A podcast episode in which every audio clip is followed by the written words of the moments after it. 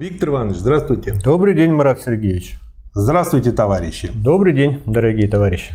Глава 12. Добавление. Сразу возникает вопрос, а к чему добавление? Да, и чего не сразу их не впаяли Да. туда? Значит, э, мы след э, за Марсом или вместе с Марсом рассматриваем второй отдел. Это образование цены производства. Мгм. И в прошлой главе Маркс рассмотрел э, один из факторов, э, который влияет на изменение цены производства, а именно колебания или изменения заработной плате. Мгм. Ну вот по ходу раскрытия этой темы у Марса возникли еще ряд важных мыслей, которые следует излагать, но он их назвал добавления. В этих добавлениях он рассматривает три еще важнейших фактора, которые влияют на колебания или изменение цены производства. Да, точно, три. Ну это просто посмотреть, полистав эту небольшую главу. Ну, да. Параграф первый. Причины, обуславливающие изменения в цене производства. Цена производства какого-либо товара может изменяться только в результате двух причин. Во-первых, изменяется общая норма прибыли. Это возможно лишь при том условии, если изменяется сама средняя норма прибавочной стоимости или при неизменной средней норме прибавочной стоимости, если изменяется отношение суммы присваиваемой прибавочной стоимости к сумме всего авансированного общественного капитала. В обоих случаях сохраняет силу следующий закон. Если изменяется цена производства данного товара вследствие изменения общей нормы прибыли, то собственная стоимость этого товара может оставаться неизменной. Однако должно произойти изменение стоимости других товаров. И во-вторых, общая норма прибыли остается неизменной тогда, цена производства товара может измениться лишь при том условии, если изменилась его собственная стоимость. Если теперь требуется больше или меньше труда, чем раньше, для воспроизводства его самого. Причем безразлично, изменяется ли производительность того труда, который производит данный товар в окончательной форме, или того труда, который производит товары, входящие в производство данного товара. Всякое изменение цены производства товаров в конечном счете сводится к изменению стоимости, но не всякое изменение стоимости товаров должно обязательно выразиться в изменении цены производства, так как это последнее определяется не только стоимостью данного товара, но также совокупной стоимостью всех товаров. Изменение, касающееся товара А, может быть уравновешено противоположным изменением товара Б, так что общее отношение остается неизменным. Что скажете? Ну вот, может быть, на таком примере, может попытаться более просто или популярно пояснить. Еще раз вернемся к главному принципу, который сидит и в экономике капитализма, и в головах, соответственно, отражается капиталистов. Вот у него есть капитал, и он на этот капитал требует равновеликую прибыль. Равновеликую по отношению к другим капиталам других капиталистов. Вот. И какие здесь возможны изменения? Вот пример. Капиталист, у него капитал или издержки производства, там миллион рублей. Средняя норма прибыли в целом по экономике 10%. Значит, он на этот миллион рублей требует прибыль 100 тысяч. Соответственно, цена производства его товара будет 1 миллион 100 тысяч рублей. Вот как она может изменяться? Вот скажем, возьмем первую часть издержки производства. Там внутри какие-то изменения происходят. Там растет производительность труда, туда пятое, десятое, э, изменения между составляющими, там, капитал оборотный, основной, внутри э, капитал и так далее. Но при этом принципы действуют. Неважно, что там внутри происходит. Он на этот миллион издержек производства хочет получить и получает 10% средней прибыли. Угу. Поэтому какой первый фактор? Увеличение, скажем, или изменение цены производства. Либо увеличение, либо изменение вот этой средней прибыли по экономике. Но если она стала 20 у всех капиталистов, то и этот капиталист будет требовать 20% на свой миллион. А если она понизилась, ну, к сожалению, да, будет вынужден. И будет ссылаться на невидимую руку рынка. Да. А если она не изменяется, средняя норма прибыли, тогда дело вступает вот эти внутренние факторы, связанные с изменением стоимости товаров. Угу. О чем вот Маркс и рассказал в этом параграфе. Да. Второй параграф – цена производства товаров среднего строения.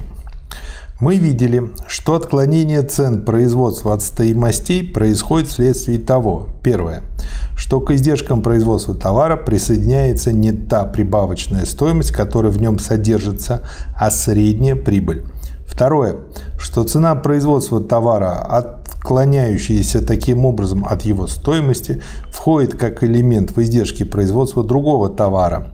Так что уже в издержках производства товара может заключаться отклонение от стоимости потребленных на него средств производства, независимо от того отклонения, которое для самого этого товара получается вследствие разницы между средней прибылью и прибавочной стоимостью. Возможно, что и у товаров, произведенных капиталами среднего строения, издержки производства отклоняются от суммы стоимости элементов, из которых слагается эта составная часть их цены производства.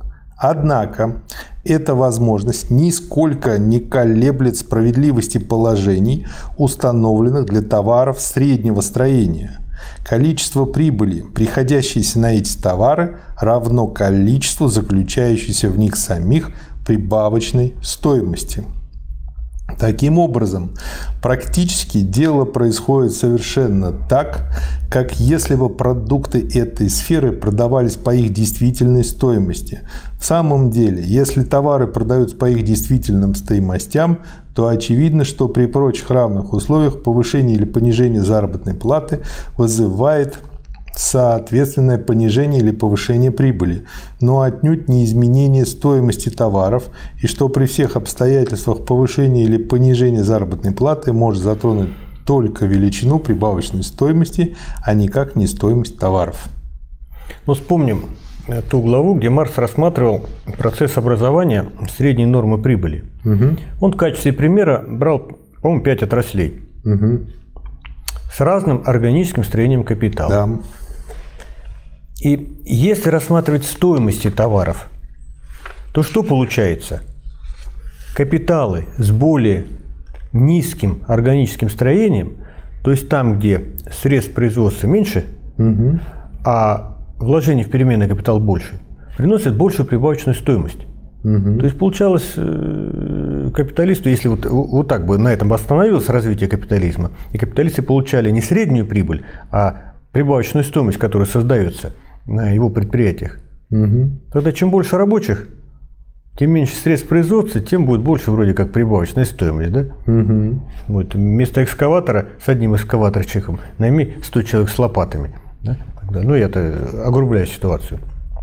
Вот. Но этого не происходит, а происходит уравнивание. Уравнивание. Некую среднюю прибыль и образование средней цены производства. И это получается, или, ну скажем так, лидером здесь что выступает? Угу. Капиталы со средним строением, со средним органическим строением Они как бы центры притяжения. Центры притяжения, поскольку Лидеров всегда немного, отстающих тоже немного, поскольку их может быть и много, но они отваливаться будут постоянно. Да. А вот основная группа середнячков как бы и формирует цену производства. То же самое стоимость товара. Вспомните, как формируется стоимость товаров. На предприятиях э, не по индивидуальным затратам товаропроизводителей, а по общественно необходимым затратам. То есть тем затратам труда, которые производятся при средних условиях производства, при средней умелости производителя и так далее. А на практике э, те затраты, которые ну, соответствуют затратам основной массы товаропроизводителей. Угу. То же самое вот на уровне э, капиталистов. То есть э, цена производства определяется ценами производства, ну и, соответственно, затратами и прибылью капиталов среднего строения. Да. И третий параграф. Основание у капиталиста для компенсации. Как уже было сказано, конкуренция выравнивает нормы прибыли различных сфер производства в среднюю норму прибыли. И именно этим превращает стоимости продуктов этих различных сфер в цены производства. И это совершается путем постоянного перелива капитала из одной сферы в другую, где в данный момент прибыль стоит выше среднего уровня. При этом, однако, должны быть приняты во внимание колебания прибыли, связанные для известной отрасли промышленности на протяжении известного периода с чередованием скудных и весьма прибыльных годов. Это непрерывная иммиграция и иммиграция капитала, происходящая между различными сферами производства, вызывает восходящие и нисходящие движения нормы прибыли, которые более или менее взаимно уравновешиваются и в силу этого имеют тенденцию повсюду сводить норму прибыли к одному общему уровню. Когда капиталистическое производство достигает известной степени развития, выравнивание различных норм прибыли отдельных сфер производства в общую норму прибыли отнюдь не совершается исключительно путем отталкивания и притяжения капитала рыночными ценами, После того, как на известный период установились средние цены и соответствующим рыночные цены, до сознания, слово «сознание» выделено, отдельных капиталистов доходит, что при таком выравнивании выравниваются определенные различия, эти два слова тоже выделены, которые немедленно учитываются капиталистами в их взаимных расчетах. В представлении капиталистов эти различия живут и учитываются ими как основание для компенсации. Основой такого представления является при этом сама средняя прибыль, то есть то, что капиталы равной величины в равные промежутки времени должны давать равную прибыль, а это, в свою очередь, основывается на том, что капитал каждой сферы производства должен, соответственно, своей величине участвовать в присвоении совокупной прибавочной стоимости, выжатой из рабочих совокупным общественным капиталом. Или что каждый отдельный капитал должен рассматриваться просто как часть совокупного капитала. Каждый отдельный капиталист должен рассматриваться по существу как акционер общего предприятия, которое участвует в общей прибыли, соответственно величине своей доли в этом капитале. На этом представлении основываются затем расчеты капиталистов. Так, например, если капитал оборачивается сравнительно медленно и потому, что товары дольше остаются в процессе производства или потому, что они должны быть проданы на более отдаленных рынках, то прибыль, ускользающая от него вследствие этого, все-таки начисляется, следовательно, компенсируется путем надбавки к цене. Точно так же капиталовложения, подвергающиеся исключительно большим опасностям, например, вложения в морской транспорт, тоже получают компенсацию в виде надбавки к цене.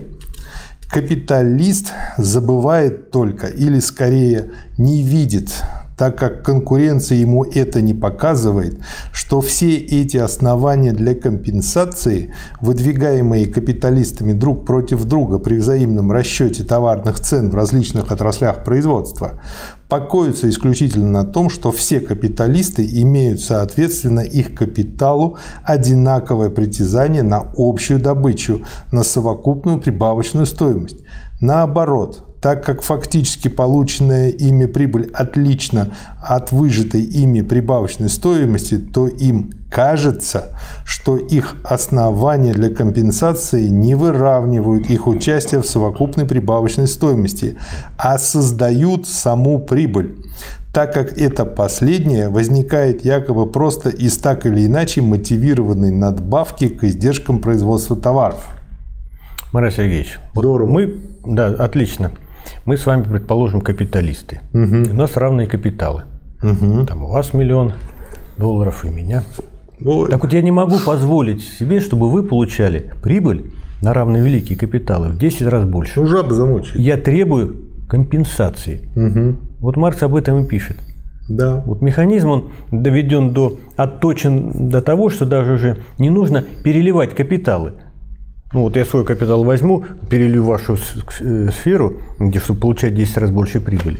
Вот это уже заложено в процессе калькулирования издержек производства. Во взаиморасчетах, да. И, и- и дальше уже во взаиморасчетах. Ну, вспомни наш пример. Э, Капиталист, который производит булочки, где у него Да. оборот чуть ли не каждый день капитала. И судостроительная верфь, где строится корабль 6 лет, и через 6 лет он только получит прибыль. Но вот этот принцип сидит и в экономике, и в головах капиталиста, и поэтому уже в расчетах, в калькулировании издержек производства, капиталист, производящий корабли, уже заложена необходимая прибыль, которая будет равновелика тому капиталисту, у которого, скажем, оборот идет чуть ли не там не каждый день.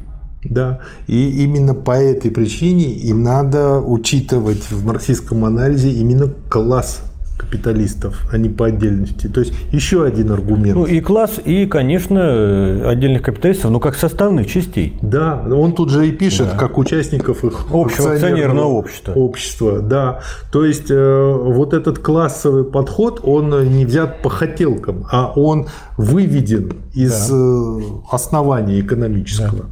Спасибо. Спасибо и вам. Спасибо, товарищи. До свидания.